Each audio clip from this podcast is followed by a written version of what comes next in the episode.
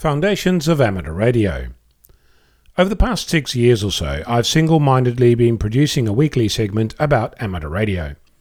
Over time, this has evolved into a podcast which gets about half a million hits a year. Naturally, I receive emails and I do my best to respond in a timely fashion. One of the other things I do is announce a new edition of the podcast on several different sites where listeners have the opportunity to share their views about whatever is on their mind.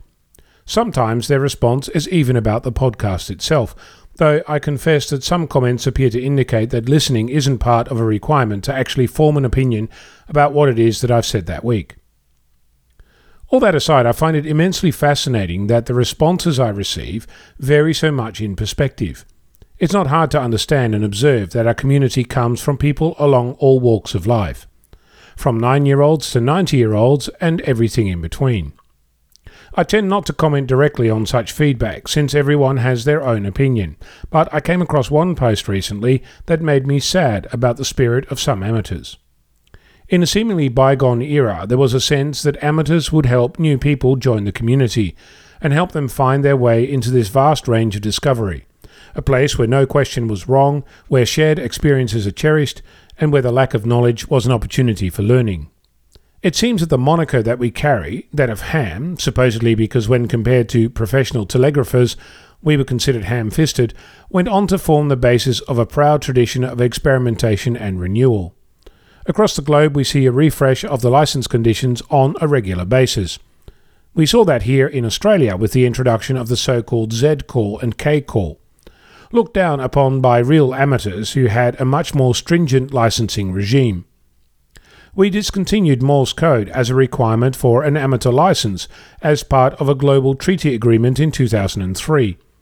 In Australia, this meant that from the 1st of January 2004, Morse code was no longer required if you wanted to obtain an amateur license. As you know, that didn't signal the end of Morse, just that it wasn't legally required anymore. I'm one of many amateurs learning Morse because I want to, not because I have to. I'd also point out that it was discontinued by a global agreement, not two random guys in Canberra. Back to my point about the spirit of this hobby. The point that was being made is that the Foundation class license isn't a real license and that it's just being handed to anyone who asks, not like their requirements for Morse code and a written exam, rather than multiple choice test essentially conveying that my undignified license and that of my fellow Foundation licensees isn't to be confused with the noble one that a real amateur holds. This kind of response saddens me, and frankly, I hear it too often. It's as if we as a community still have not learned that the world moves on. Technology, in many ways the basis of amateur radio, evolves. For example, in the current requirements for an amateur license, there is a long winded discussion about the impacts of spurious transmissions on analogue television. In Australia, the last analogue TV broadcast happened on the 4th of December 2013.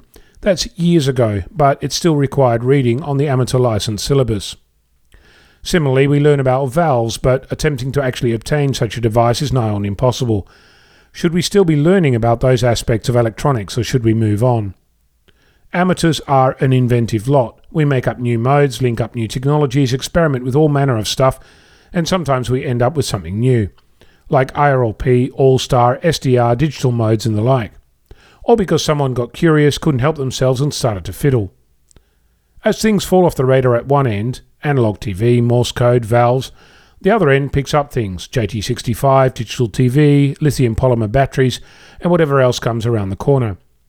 So I'm sad that there are people who feel that my license isn't a real one as many of my peers, I have a piece of paper from our regulator that begs to differ, and a community of enthusiastic, eager people who are attempting to find their home among our hobby as it evolves into the future.